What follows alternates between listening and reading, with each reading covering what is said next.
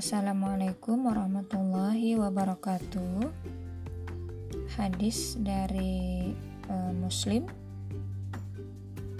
tentang la hasada illa fi isnatain.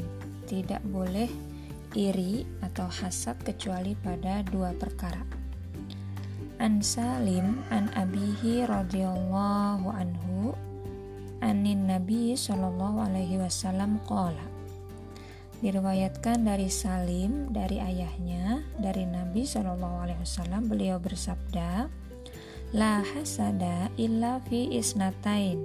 Tidak boleh ada iri kecuali pada dua perkara. Rojulun atahullahul qur'ana.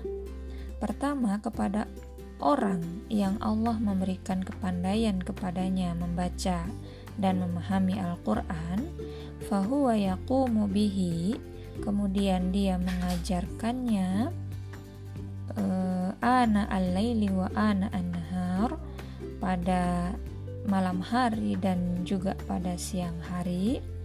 Warajulun atahullahu malan kemudian yang kedua adalah kepada orang yang Allah memberikan kepadanya harta. Fahuwa yunfiquhu.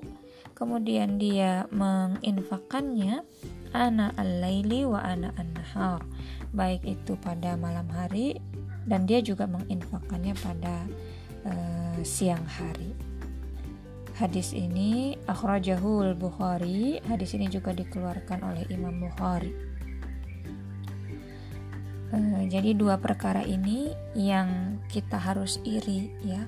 Yang pertama adalah kepada hmm, seseorang yang diberikan kepandaian untuk membaca dan memahami Al-Quran, kemudian dia senantiasa mengajarkannya, mendakwahkannya.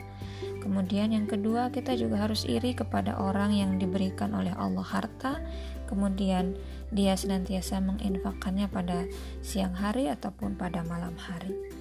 Semoga kita bisa melaksanakan dua pesan baginda Rasulullah Shallallahu Alaihi Wasallam ini Eh, semoga dimudahkan oleh Allah. Wassalamualaikum warahmatullahi wabarakatuh.